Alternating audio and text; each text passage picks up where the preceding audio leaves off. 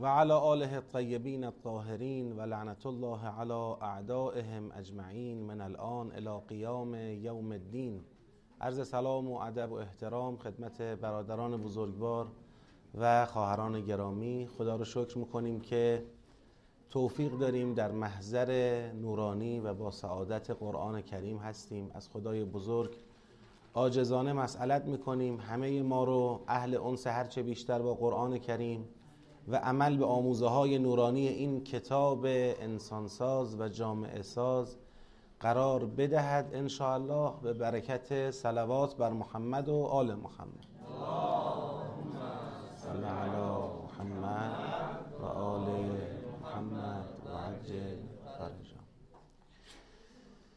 خب به حمد الهی در جلسه گذشته تدبر در سوره مبارکه شورا رو آغاز کردیم و تصمیم گرفتیم که طرح درسمون مطابق با مراحل اجرای تدبر در سوره شورا باشه.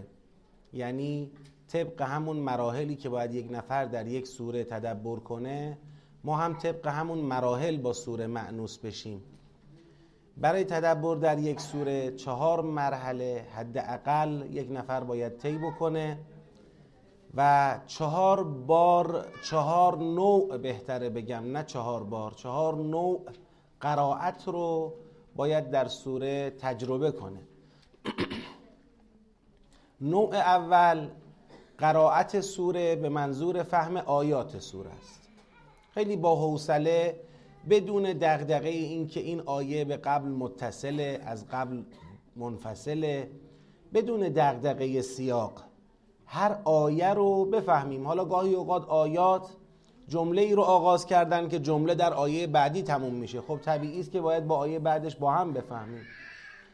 اما نگاه ما فهم کلی هماهنگ جامع تو این مرحله نیست. نگاه ما اینه که پایه های اون فهم کلی و هماهنگ رو شکل بدیم که اون فهم آیات سوره است. با حوصله باید اینو طی کنیم. اونا که ادبیات عرب بلدن خودشون زحمت می‌کشن.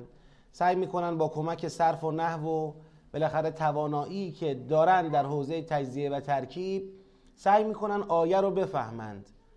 و اگر هم کسی این توانایی رو نداره نمیشه بگیم که از تدبر محرومه. نه او می‌تونه با کمک ترجمه این مرحله رو انجام بده. فقط ما این توضیح رو دادیم که وقتی به ترجمه مراجعه می‌کنید تطبیق بدید بین کلمات آیه و ترجمه تا ترجمه آیه برای شما یه مقدار بومیتر بشه. یعنی تو ذهن شما قشنگ با متن آیه چفت بشه. طوری نباشه که ترجمه یه طرف آیه یه طرف. من نمی‌دونم این ترجمه چرا ترجمه این آیه است. هرچی به من بگن ترجمه این آیه است من قبول می‌کنم. خب نه. من باید حداقل به این توانایی برسم یعنی کمترین توانایی که ما در حوزه مفهوم آیات میگیم یک متدبر باید داشته باشه که دیگه از این کمتر را نداره. کمترینش اینه که حداقل بتونه این ترجمه رو با متن آیه چفت کنه. و اینم کار سختی نیست. یعنی اگر انسان یه ماه دو ماه مرتب هر روز قرآن بخونه و اینطوری سعی کنه ترجمه قرآن رو با متن قرآن مرتبط بکنه حتما به این توانایی دست پیدا می‌کنه. مطلبی که میگم شاید اکثر بزرگوارانی که در جلسه حاضرن فراتر از اینها توانایی دارن متدبر هستن. ولی خب ما نکات رو عرض می‌کنیم. برای اینکه یه وقت شما جای دیگری برای شاگردانتون برای بزرگواران دیگری می‌خواید توضیح بدید روشن باشه. و دومین مرحله از قرائت قرائت به منظور دستبندیه که حالا انشالله وقتی خواستیم وارد بشیم بیشتر دربارش توضیح میدم. سومین مرحله قرائت برای جنبندی هر دسته است و مرحله چهارم قرائت برای کشف ارتباط دسته ها با هم دیگه است. حالا انشالله به خواست خدا ما سعی خواهیم کرد از محضر سوره شورا در هر چهار مرحله حد اکثر استفاده رو داشته باشیم قرار ما بر این بود که سوره شورا از هفته گذشته تا امروز روزی یک بار خونده بشه به این قرار عمل کردید؟ خب کیا عمل کردن به این قرار؟ خب از آقایون که الحمدلله اکثریت قریب به اتفاق و از خانم ها که خب خدا رو شکر بخشید تکرار می‌کنم این قرار رو بین خودمون در این جلسه. روزی یک بار سوره شورا رو بخونیم. ما اگر خدا توفیق بده هشت هفته قراره در محضر این سوره باشیم که با جلسه امروز دوتاش گذشت. پس روزی یک بار بخونیم و مطمئن باشید که شاید بهترین تجربه ای که در مسیر تدبر یک سوره میشه داشت همین اونس روزانه است که با اون سوره محقق میشه. و خواهید دید که آثار قابل توجهی در طی همه مراحل تدبر داره. اصلا تدبر وصف قرائت قرآنه. علی علیه السلام فرمودند الا لا خیر فی قرائتن لا تدبر فیها. اون قرآن خوندن بی تدبر فایده نداره. امام صادق علیه السلام قبل از اینکه قرآن بخونن دعاشون این بود اللهم لا تجعل قرائتی قرائتا لا تدبر فیها بل اجعلنی اتدبرو. خب پس ببینید قرائت ما باید متدبرانه باشد. نه اینکه تدبر یک کاره قرائتم یک کاره. ما باید تلاش کنیم که وقتی متدبر میشیم به جایی برسیم که قرآن خوندنمون متدبرانه تر بشه. قرائت ما یه وصفی پیدا کند و اون وصف تدبر است. پس این قرائت مرتب روزانه رو در یک سوره باید داشته باشیم و سعی بکنیم با همون وصف تدبر این قرائت رو داشته باشیم تا کم کم در وجود ما تبدیل به ملکه بشه. یعنی به یه جایی برسه که وقتی قرآن می‌خونیم دیگه خود به خود تدبر باش چی باشه؟ همراه باشه. اصلا ببینیم این تدبر به قرائت ما متصل شده دیگه قابل جدا کردن نیست. این قرائت قرائت خوبیه. این قرائت قرائت تاثیرگذاریه خب در جلسه قبلی آیات یکم تا هفتم رو رفته بودیم. فقط من یک یادآوری کوتاه از آیات یکم تا پنجم خدمت شما داشته باشم. از اول آیه 6 با یه توضیح کوتاه شروع می‌کنم. بله. خب. در آیات اول و دوم که حروف مقطعه داشتیم از اول آیه سه خداوند به توصیف وحی الهی پرداخت. یوحی الیک و الی الذین من قبلک الله العزیز الحکیم له ما فی السماوات و ما فی الارض و هو العلی العظیم. اون خدایی که عزیز است اون خدایی که حکیم است اون خدایی که مالک هرچه در آسمان ها و هرچه در زمین است اون خدای علی عظیم او کسی است که به تو وحی می کند و او این گونه وحی می کند خب این این گونه وحی می کند چگونه منظور بوده؟ تکاد السماوات یتفطرن من فوقهن والملائکه یسبحون بحمد ربهم و یستغفرون لمن فی الارض. الا ان الله هو الغفور الرحیم. یک صحنه ای رو به تصویر می‌کشه که به نظر میاد این صحنه صحنه نزول وحیه. نزدیک است آسمان ها از بالاشون پاره بشند شکاف بردارند و ملائکه در حال تسبیح و حمد پروردگارند و برای اهل زمین استغفار می‌کنند. خب این آیات به مقوله وحی مرتبط می‌شد. اما از اول آیه ششم که البته علامه تباتبایی رحمت الله علیه اشاره کردم این رنگ هایی که می‌بینید تا جایی که رنگ واحدی داره یعنی علامه تباتبایی در یک سیاق دیدن. حضرت علامه آیه 6 رو هم جزء سیاق اول می‌دونن. اجمالا به این مسئله توجه داشته باشید. ولی خودتون این دقت رو بکنید. اونایی که می‌تونید همزمان یه توجهی هم به مرحله دوم بکنید اونا این دقت رو داشته باشید که آیا اینطور هست؟ نیست. یه توجه مای کوتاه. والذین اتخذوا من دونه اولیاء الله حفیظ علیهم و ما انت علیهم به وکیل. کسانی که به جای خدا اولیایی را سرپرستانی را اتخاذ می کنند خداوند بر اونها حفیظ است. حفیظ از حافظم ثباتش بیشتره. نگهبان است. بله. و ما انت علیهم به وکیل و تو که پیغمبر خدا هستی بر اونها وکیل نیستی. یعنی تو عهدهدار امر اونها نیستی که این آیه رو توضیح دادم. و کذالک اوحینا الیک قرآنا عربیا لتنذر ام القرى و من حولها و تنذر یوم الجمع لا ریب فیه فریق فی الجنة و فریق فی السعیر. و ما این گونه قرآن رو به تو وحی کردیم قرآنی عربی را یک کتاب قابل خوندن و عربی را که گفتیم منظور از عربی چی هست؟ یعنی فسیح بلیغ بدون گره قابل فهم روشن یه قرآن روشن و فسیح و بلیغ رو بر تو نازل کردیم تا انذار بدهی ام القرا یعنی اهل مکه را و من حولها و همه کسانی که حول مکه تو هر شعاعی عرض کردیم در سراسر زمین. ولی خدا با محوریت مکه گویا مردم را اینجا به تصویر کشید. در ام القرى و من حولها. حالا تو انذار بدی از چی انذار بدی؟ و تنذر یوم الجمع. از اون روزی که خدا همه را جمع می کند از هر نژادی از هر دین و مذهبی از هر رنگی خدا همه را جمع می کند لا ریب فیه در اون روز تردیدی نیست. چه خواهد شد؟ خیلی ساده. فریق فی الجنه و فریق فی السعیر. همینجا یه دعا می‌کنم همه آمین بگن. خدایا ما را اهل بهشت قرار بده. خدایا ما را و نسل ما را از جهنم دور بفرما. خب تا آیه هفت آمدیم. حالا آیه هشت. ولو شاء الله و اگر خدا خواسته بود آیا خدا خواسته یا نخواسته؟ نخواسته وقتی که با لو یه چیزی شرطیه می شود لو معمولا شرطیه امتناعیه است یعنی چی امتناعیه است؟ یعنی یه شرطیه که اگر قرار بود محقق بشه باید قبلا محقق می‌شد و نشد ببینید لو اینطوریه. طرف مثلا تصادف کرده و از دنیا رفته.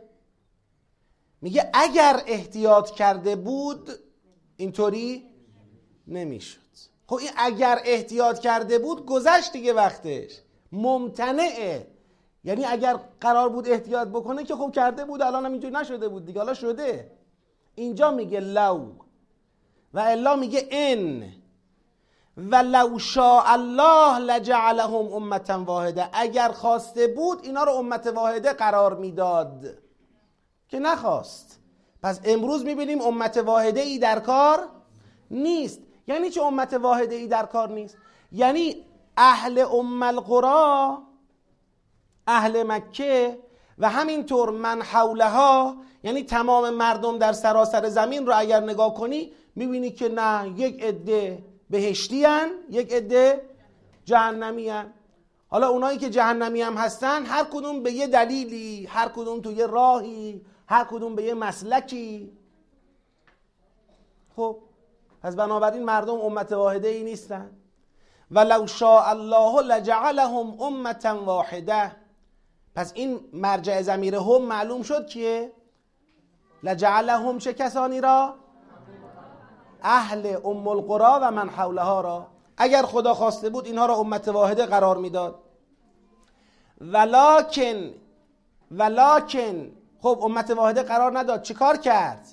ولکن استدراک امت واحده قرار نداد. لکن یدخل من یشاء فی رحمته داخل می‌کند هر کس را که می‌خواهد در رحمت خودش همون میشه فریق فل جنه. و ظالمون پس نقطه مقابل اون من یشایی که می‌روند به بهشت نقطه مقابلش میشه چه کسانی؟ ظالمون. خب دقت بفرمایید. دقت بفرمایید. خیلی ها میگن در قرآن کریم بارها آمده که خدا فرموده خدا هر کس را بخواهد هدایت می‌کند. هر کس را بخواهد فرض بفرمایید گمراه می‌کند. هر کس را بخواهد بهشت می‌برد. هر کس را بخواهد جهنم می‌برد. بعضیا خیال کردن که این یعنی جبره. دیگه آقا بهشتی شدن و جهنمی شدن و سلام علیکم. اینا دست خداست. دست ما نیست که. حالا ببینیم خدا چی می‌خواد. خدا می‌خواد ما را بهش ببرد. اگه بخواد ما را بهش ببرد خب ما را خوبمون می‌کند اخلاقمون رو خوب می‌کند رفتارمون رو خوب می‌کنه. کم کم آدم خوبی میشیم میریم بهش اگر خدا نخواد ما رو بهش ببره که خب آدم بدی میشیم دیگه. اینجوری فکر می‌کنن. این آیه قشنگ داره مشخص می‌کنه به دو قسم تقسیم می‌کنه. میگه یدخلو یدخلو من یشا هر کس را که می‌خواهد فی رحمتهی در رحمت خود داخل می‌کند یعنی به بهشت می‌برد. نقطه مقابل من یشا چیه؟ بگید. و ظالمون و کسانی که ظالمند. کسانی که ظالمند. ظالم کسی است که ظلم کردن در او تبدیل به یک صفت پایداری شده. یعنی این آدم دیگه بهش میگن ظالم. ظالم در فرهنگ قرآن غیر از ظالم در تبادر ذهنی ماست. در تبادر ذهنی ما ظالم فقط به کسی میگن که ستم می‌کند به دیگران. مثلا آدم ها رو می‌کشه شکنجه میده تو سرشون می‌زنه حقشون رو می‌خوره. اما در فرهنگ قرآن حتی اگر کسی به خودش هم ظلم بکند جان خود را قدر جان خودش را ندانه. قدر فرصتی را که خدا به او داده ندانه. در فرهنگ قرآن اینم ظالمه. لذا در قرآن زیاد آمده که به خودشون ظلم کردن. و ظالمون ما لهم من ولی ولا نصیر. اینا هیچ ولیی و هیچ نصیری ندارند. خب اینا هیچ ولیی و هیچ نصیری ندارند. ولیی ندارند سرپرستی ندارند که امر اونها را به عهده بگیرد و در مقابل اینکه خدا نمی‌خواد اونها را در رحمت خودش داخل کنه مثلا این ولی بیاد یه کاری کنه یه رحمتی درست بکنه بگه اب نداره. اگر خدا تو رو در رحمت خودش داخل نمی کند خود نکند. من تو رو در رحمت خودم داخل می‌کنم. کدوم رحمت؟ کدوم ولی؟ یا یک نصیری بیاد بگه آقا اگرم خدا نمی‌خواد تو رو در رحمت خودش داخل بکنه نگران نباش. بیا من کمکت می‌کنم. اون بر یه را در روی از از اون پشته ردت می‌کنم. ایری تو رحمت خدا. نه ولیی دارد. که او صاحب رحمتی باشد او را در رحمت خود وارد کند. نه نصیری دارد که در مقابل خدا بتونه به او کمکی برسونه و او را از را در روهای مختلفی رد کنه و برسونه به رحمت پروردگار. ما لهم من ولی ولا نصیر. یادتون باشه کلمه ولی و کلمه نصیر هر دو نکره آمده. نکره در سیاق نفی ما لهم. ما لهم. نفی ما مای نافیه است. نکره در سیاق نفی مفید عموم است. بعضی از این اصطلاحات یه وقتایی با هم تمرین می‌کنیم که شاید بعضیاش به دردمون بخوره. یعنی هیچ ولیی و هیچ یاوری برای اونها نیست. ام اتخذو من دونهی اولیا ببینید اینجا گفت ما لهم من ولین. حالا میگه ام اتخذو من دونهی اولیا. با وجود اینکه با وجود اینکه بنابر اراده خدا انسانها یک عده داخل رحمت او می‌شوند و اگر اهل ظلم باشند و ظالم باشند اینها گرفتار عذاب میشند و در رحمت خدا وارد نمی‌شوند و هیچ ولی و نصیری نخواهند داشت. آیا با وجود این مطلب باز هم به جای او اولیایی را برگزیدند؟ ام هر وقت شما می‌بینید یه وقتایی البته ام ام متصل است طرف دوم یه همزه است. مثلا میگیم ا علیون جا ام حسن علی آمد یا حسن؟ خیلی راحت به این میگن ام متصله. ا علیون جا ام حسن. کی اومد؟ علی یا حسن؟ فکر کنم ما این اومد. خب؟ اما یه وقتایی ام اینجوری نیست. ام منقطع است اصطلاحا. ام منقطع خودش. در دل خودش یه همزه داره یه بل داره. یعنی هم یه بلکه توشه هم یه سوال توشه. در واقع اینجا که میگه ام اتخذو من دونهی اولیا یعنی بلکه به جای خدا ولی گرفتن. یعنی با اینکه جا نداشت غیر خدا را ولی بگیرن. چرا جا نداشت؟ چون تنها کسی که به مشیت او کسی میره در رحمت خدا خود خداست. و اگر خدا با مشیت خود کسی را در رحمت خود وارد نکرد به خاطر اینکه او فرد ظالم بود دیگه هیچ ولایتی به درد او بگید. نمی‌خورد مطلقا ابدا هیچ ولایتی به درد او نخواهد خورد. اگر ظالم باشه. خب اینا به جای اینکه اینو قبول کنن بلکه چیکار می‌کنن؟ بلکه می‌خواد اضراب کنه. اینا میانی به جای خدا اولیا. بعد یه استفهام هم توش هست یعنی می‌بره زیر سوال. ام اتخذو من دونهی اولیا. یعنی واقعا جا داشت که یه همچین موضعی اتخاذ بکنن. فالله هو الولی. پس الله اوست که ولی است. هو الولی. ببین دیوار میگه فالله ولیهم. این حسری نداره مبتدا خبر. یه بار میگه فالله هو الولی. فقط اوست که ولی است. فقط او هست که سرپرست است. آقا ما شنیدیم رسول مکرم اسلام هم ولیه. بله.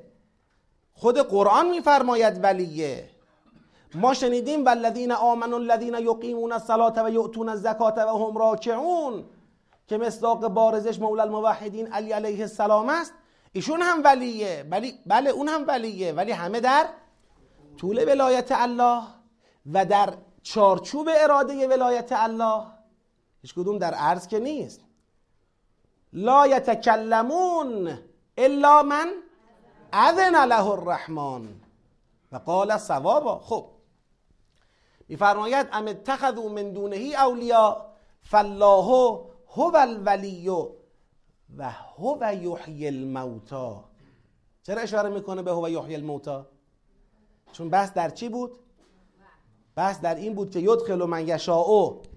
فی رحمته و ظالمون ما لهم من ولی ولا نصیر. یعنی ظالمون تو رحمت او وارد نمیشن هیچ کم کمکشون نمی‌کنه. خب حالا خدا می‌خواد اشاره کنه که یه وقت با خودتون نگید بابا ماها که قرار از این دنیا بریم و بمیریم و تمام. حالا می‌خواد ما رو در رحمت خودش داخل بکند می‌خواد نکند. نخیر و هو یحیی الموتا و او زنده می‌کند مردگان را. فکر نکنید مرگ پایان مسئله است. پایان حیات انسان است. و هو یحیی الموتا میشه آخه؟ و هو علا کل شیء قدیر. چی میشه؟ او بر همه چیز قدرت دارد. خب بریم جلوتر. و مختلفتم فیه من شیء و اونچه که در اون اختلاف می‌کنید من شیء از هر چیزی. و مختلفتم فیه. و آنچه در آن اختلاف می‌کنید. کدوم اختلافات؟ من شیء هر اختلافی که باشد. هر اختلافی که باشد فحکمه الی الله. پس حکم اون به سوی خداست. یعنی کی قرار است این اختلاف را بالاخره یک روز دربارش حکم بدهد؟ حکم نهایی را بدهد؟ خدا حکم خواهد داد. حالا از شما سوال می‌کنم. درست هنوز بحث ما سیاقی نیست اما به هر حال این مقدار توقع رو از همه داریم. اینجا مصداق مورد نظر از اختلافی که خدا در این آیه می‌خواد بگه حکم این اختلاف با خداست. تو این آیه مصداق مورد نظر از اختلاف چیه؟ و چی؟ بله همون که در مقابل لجعلهم امتا وقتی امت واحده نشد پس چی هست؟ پس اختلاف هست خیلی ممنون پس اختلاف هست پس این حالا اون امت واحده نشدند در چه باره امت واحده نشدند؟ درباره توحید درباره وحی یک عده پذیرفتند موحد شدند یک عده نپذیرفتند مشرک باقی موندن. پس یه اختلافی تو دنیا وجود داره امروز. تو این سوره بحثای خیلی جدی پیش رو داریم ما. خودتون آماده کنید. تو این سوره گویا خدا می‌خواد بگه غیر از مسلمون هایی که به قرآن کریم ایمان آوردن و رو خط قرآن دارن جلو میرن بقیه ای که چپ و راست زدن مشرکن. امروز شما نگاه کنید به سطح جهان و ببینید که بالاخره از این میلیاردها آدم ببینید چقدر دین و مذهب و فرقه و مکتب و اینا ما داریم. چقدر تنوع فکری، اعتقادی، اخلاقی، رفتاری در سطح کره زمین مشاهده میشه. واقعا تمام اینها به اذن خداست. مرزی رضای پروردگار است. حالا خواهیم رسید. خدا میگه اونی که به اذن منه یک چیز بیشتر نیست. یک چیز. بقیه چپ و راست دارن می‌زنن. پیامبرم به شدت تو این سوره به خاطر این مسئله نگرانه. نگران بشریته. که آقا چرا اینجور؟ انبیای الهی از آدم تا خاتم یه حرف رو زدن. یک حرف. اما شما ببینید از خط همین انبیا صدها و بلکه هزاران مذهب و فرقه چی شده؟ منشعب شده. این انشاءاباد از کجا بوده؟ کی درست کرده این انشاءاباد رو برای چی درست شده؟ یعنی حضرت موسی علیه السلام انشعاب درست کرد در دین ابراهیم؟ نه. حضرت موسی همونی که حضرت ابراهیم فرمود. حضرت عیسی علیه السلام انشعاب درست کرد در دین موسی؟ نه. اوسیا و اولیاء اونها انشعاب درست کردن در دین انبیای قبل از خودشون؟ نه. پیامبر خدا آمد انشعاب ایجاد کنه در دین مسیحیت؟ نه. همونی رو گفت که حضرت عیسی میفرمود. همه یه حرف داره. تمام ائمه علیهم السلام هم همونی رو گفتن که پیغمبر خدا فرمود. یه حرف زده شده. پس این همه مذهب این همه فرقه این همه شعبه این همه انشعابات از کجا؟ و مختلفتم فیه من شیء فحکمه الی الله و اون چه در اون اختلاف می‌کنید هر چه که باشد حکمش به سوی خداست. حکمش به سوی خداست. یعنی در پایان این حرکتی که همه داریم میریم در محضر خدا اون روز حکم کامل و نهایی درباره تمام این اختلافات داده خواهد شد. ذالکم الله ربی. ذالکم یعنی آن کی همون اللهی که قرار است تو این اختلاف حکم کند. چرا میگه ذالکم؟ چون خطاب به یه جمعی داره صحبت می‌کنه. ذالکم الله ربی اون اللهی که قرار است مرجع حکم در اختلافات باشد او پروردگار من است. علیه توکلت بر او توکل کردم و الیه انیب. و به سوی او انابه می کنم روی می آورم باز می گردم توجه دوباره ای به او می کنم. این آیه سخن کیه؟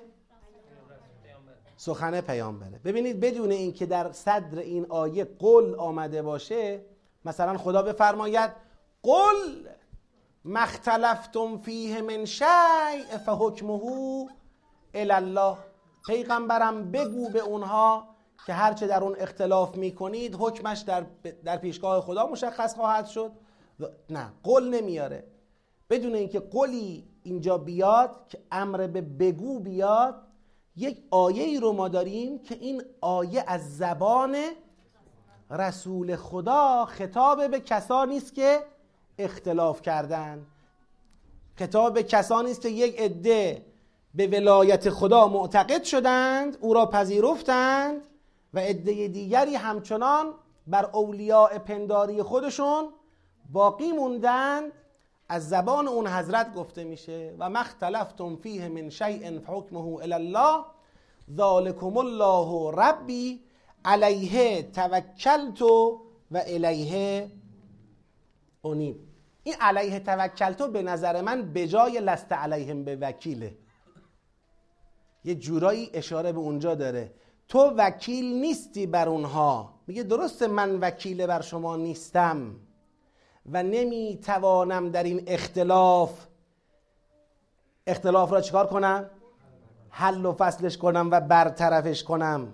خیلی از شماها نمیپذیرید حرف مرا و منم نمی‌تونم مجبورتون کنم. خدا این اختیار رو به من نداده. من حفیظ نیستم من وکیل نیستم. من منظرم. درسته که اینو من جایگاه ندارم. اما خدا وکیل من هست. خدا عهدهدار امر من هست. در مقابل این وضعیتی که شما برای من دارید ایجاد می‌کنید من به او تکیه دارم. علیه توکلت و الیه اونیب یک صلوات بفرستید.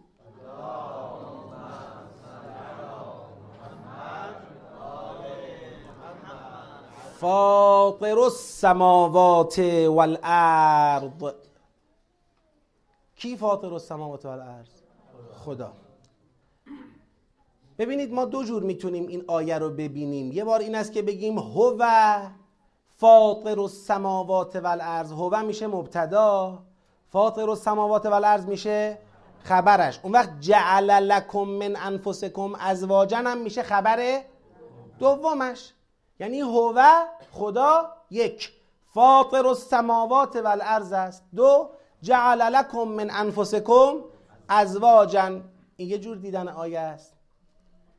یه مدل دیگه هم اینه. فاطر السماوات والارض جعل لکم من انفسکم ازواجا. فاطر آسمان ها و زمین بشه مبتدا جعل لکم بشود خبر. کدوم بهتره؟ چرا؟ چون بهتره تا جایی که میشه برای فهم اولیه قرآن چیزی را مقدر نکنیم حذف قائل به حذف نشیم. بهتر اینه که ما قائل به تقدیر نشیم. میگه اصل عدم تقدیر است. اصل اینه که چیز محذوفی در کلام خدا قائل نشیم. ما فقط جایی بگیم این محذوفه که دیگه چاره ای نیست. فاطر السماوات والارض جعل لكم من انفسكم ازواجا. اون که فاطر از فطره. فطره به معنی چیه؟ شکافتنه. در قرآن صفت فاطر برای خدا مقصود اینه که گو... یعنی تشبیهی است به این. خدا عدم را شکافت و از عدم هستی را متولد ساخت. شکافتن عدم و تولد هستی از دل عدم. یعنی هیچی نبود و او افاظه وجود کرد. چون غیر از خدا دیگران هم اگر به چیزی مثلا وجودی میبخشن تبدیل دیگه. یه چیزی هست تبدیلش می‌کنن به یه چیز دیگری. و الا اینکه هیچی نباشه و به وجود بیارن این نیست. خداوند هیچی نبود و عالم را به وجود آورد. از عدم به وجود آمد. عدم ماده اولیه وجود نیستا اینکه از عدم یعنی به رغم وجود هیچ ماده اولیه‌ای خداوند عالم را پدید آورده. فاطر السماوات. این خدایی که به وجود آورنده آسمان ها و زمین بدون هیچ ماده اولیه‌ای هست که فاطر است این خدا جعل لکم قرار داد برای شما من انفسکم از خودتون ازواجن همسرانی را ازواجی را از خودتون قرار داد. و من الانعام ازواجن. علاوه بر اینکه از خود شما برای شما ازواج قرار داد از انعام یعنی چهار پایان هم ازواجی قرار داد برای خود اونها. یذرعکم فیه. یعنی شما را می آفریند فیه. در این وضعیت در این وضعیت شما را می آفریند. کدوم وضعیت؟ همین وضعیت ازواج بودن. وضعیت ازواج بودن وضعیت زوج بودن سبب بگید تداوم و بقاء نسل دیگه. شما را در این وضعیت خلقتون می‌کند یذرعکم فیه لیس کمثله شیء. مانند او یعنی مانند این فاطری که اینطور بقاء هستی را تضمین کرده با زوج زوج خلق کردن انسانها و چارپایان مانند او هیچ چیزی بگی و هیچ کسی نیست. لیس کمثله شیء و هو السمیع البصیر و او شنوای بیناست. بفرمایید چی بود سوال؟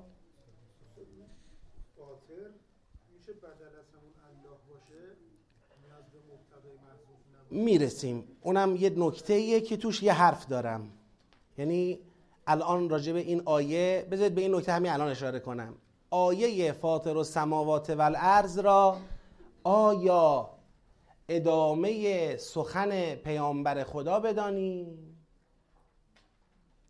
تو آیه قبلی که آیه ده بود و مختلفتم فیه من شی فحکمه الی الله ذالکم الله ربی علیه توکلت و الیه انیب فاطر السماوات والارض. یعنی ذالکم الله فاطر السماوات والارض. یعنی هنوز این آیه میشه سخن کی؟ اگر این آیه را سخن پیامبر بدانیم بله فاطر را میشه توضیحی و توصیفی برای همون الله دانست که در آیه قبلش آمده بود. اما یک شواهدی وجود داره که من در این باره تردید دارم که اصلا این آیه سخن پیامبر خدا باشد.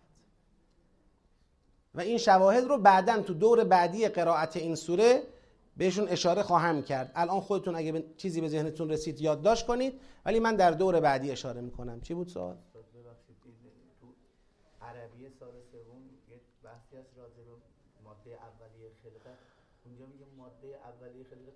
جامد بود. خداوند اینو شکافت با انفجارهایی که به اصطلاح همون ماده اولیه خلقت هم از ماده اولیه ای نداشته. اون چه که ازلیه خود خداست. نمیگه عدم بود.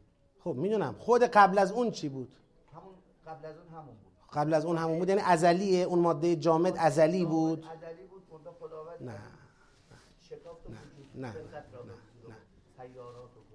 حالا البته اونم یه نظره. ولی خداوند زمانی که وجود را چون وجود غیر از ذات پاک پروردگار افاظه وجود به عالم اینکه موجودی پدید بیاید.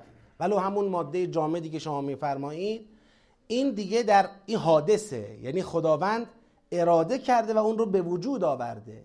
پس قبل اون یا رتبی یا زمانی. قبل اون میشه چی؟ میشه عدم. یعنی خداوند برای افاظه وجود محتاج ماده اولیه نبوده بلکه او وجود را افاظه کرده در حالی که هیچ ماده اولیه ای نداشته. اصلا فاطر یعنی این. اگر غیر از این باشه فاطر با خالق میشه یکی. فاطر اشاره به این مفهومه که اینطوری بوده ها. این فرق می‌کنه خالق بودنش با دیگران.